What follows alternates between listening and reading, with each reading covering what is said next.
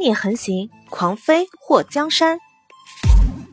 作者：夜舞倾城，演播：醉黄林。霍瑶锦看到随风楼的丫鬟服软，坐在软垫上，突然轻声笑了：“哼，舒瑜，你别吓到人家。他绝不容忍有任何人忤逆他的意思。”别人忌惮景王，他却是不怕的。就算他的人砸了随风楼，景王哥哥也不会把他怎么样。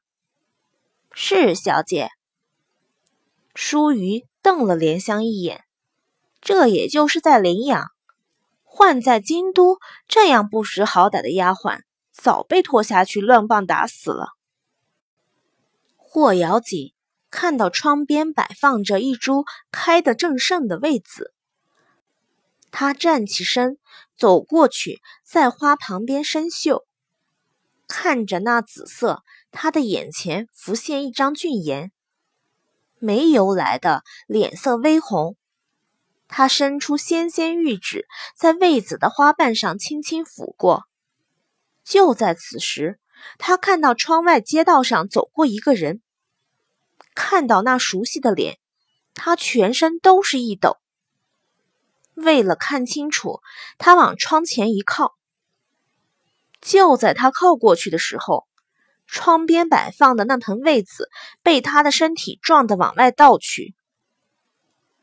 他来不及抓住，就看那位子在空中晃过一道绚丽的紫，然后一声巨响传来，祸水。正心不在焉地走在街上，猛地感受到一阵劲风袭来，本能的他快速向旁边躲过。就在那电光火石间，一片紫从他眼前晃过，然后地面上溅起花盆的碎片。尼玛！祸水惊出一头的冷汗。他要是再慢上一点儿。这花盆就砸他脑袋上了。这要是被砸到，就算不死，脑袋也要开个血窟窿。我说楼上的干什么呢？不想活，你用花盆砸自己脑袋，他妈的往下扔花盆，你作死呢你！祸水双手掐腰，抬头大骂。别说在古代。就算在现代遇到这种事情，再有素质和文化底蕴的人也吓尿了。这也就是他反应快，换一般人估计早就被砸死了，不死也脚软瘫地上了。当祸水抬起头时，看到窗口闪过一个人影，那人影熟悉的让他后槽牙都咬碎了。霍瑶。锦不知道为什么，在祸水的脑海中快速闪过这个名字。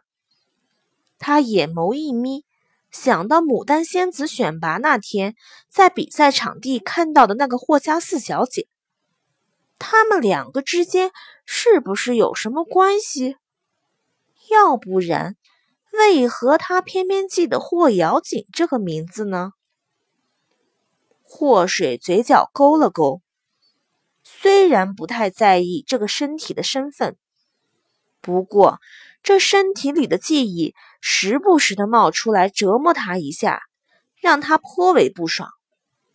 尤其最近总是做噩梦，就好像真实发生过一样。如今有个机会让他调查身世，他不会放弃的。无视周围那些好像看到什么惊险场景，不断交头接耳的老百姓，祸水直接大步走进了随风楼。随风楼一楼的伙计看到一个十多岁少年走了进来，虽然穿的衣服干净整洁，不过一看就不是什么名贵的料子，当即一使眼色，让人拦住了准备上楼的祸水。这位小公子想选点什么？不管什么样的首饰珠宝，我们随风楼应有尽有。这边请。刚刚招待过霍瑶锦的伙计，此时笑眯眯的走到霍水面前。霍水抬头看了一眼随风楼的伙计：“我是来找人的。刚刚你们三楼有人扔花盆，差点砸到我的脑袋，这件事不能算了。”